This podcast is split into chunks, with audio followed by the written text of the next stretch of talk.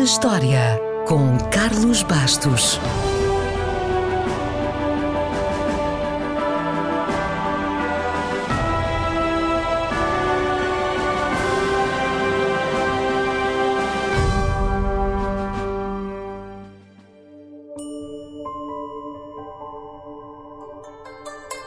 A 29 de março de 1974, um grupo de agricultores chineses, enquanto escavavam um poço, descobriu um exército de terracota.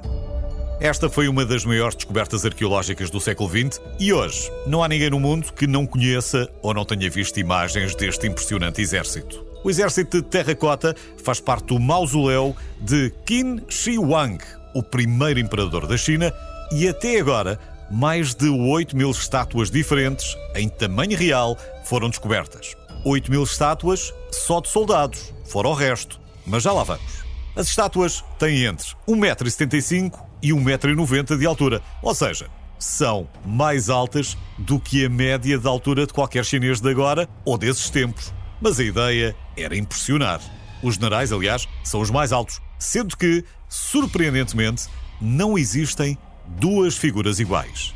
A infantaria, os arqueiros, os generais e a cavalaria têm diferentes roupas e cortes de cabelo, e cada personagem tem diferentes gestos e expressões faciais. Todos foram laboriosos e pacientemente pintados à mão. Alguns ainda estão no seu estado original, mas a grande maioria já perdeu as cores. Já agora, fica a saber que os investigadores descobriram que apenas foram usados oito moldes para fazer o perfil da cabeça de cada soldado. Depois, as tais 8 mil faces diferentes foram esculpidas individualmente. É a tal paciência de chinês que também conhecemos. Escusado será dizer que as estátuas revelam muito sobre os militares, mas também sobre a tecnologia, a arte e a cultura chinesa de há mais de dois mil anos.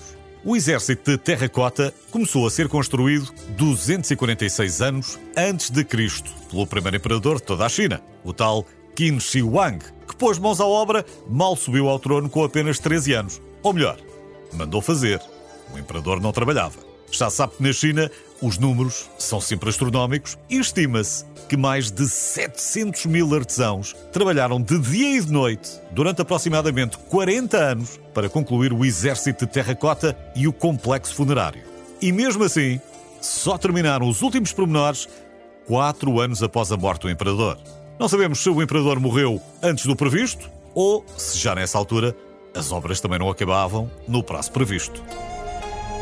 Tal como os egípcios levavam coisas para a vida no além, basta recordar o túmulo de Tutankhamon, também na China a crença era relativamente parecida e eles acreditavam que os objetos, como estátuas, podiam voltar à vida depois da morte. Assim, o imperador foi acompanhado por mais de 8 mil estátuas terracota de generais, soldados, arqueiros, cavalos ou carruagens, mas não só.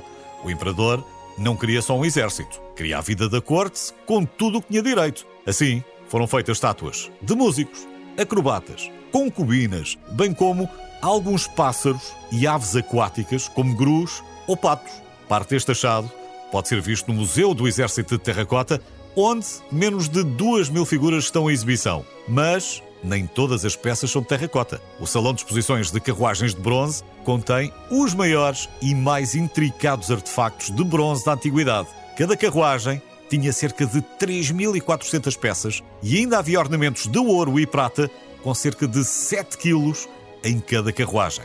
É uma das maiores atrações da China, mais de 5 milhões de turistas visitam o local todos os anos e ainda há mais para descobrir. Dos 56 km quadrados do mausoléu, ainda só foram escavadas três áreas. Falta escavar a quarta. Que mais mistérios vão os chineses desvendar? Bem, isso vamos descobrir nos próximos anos.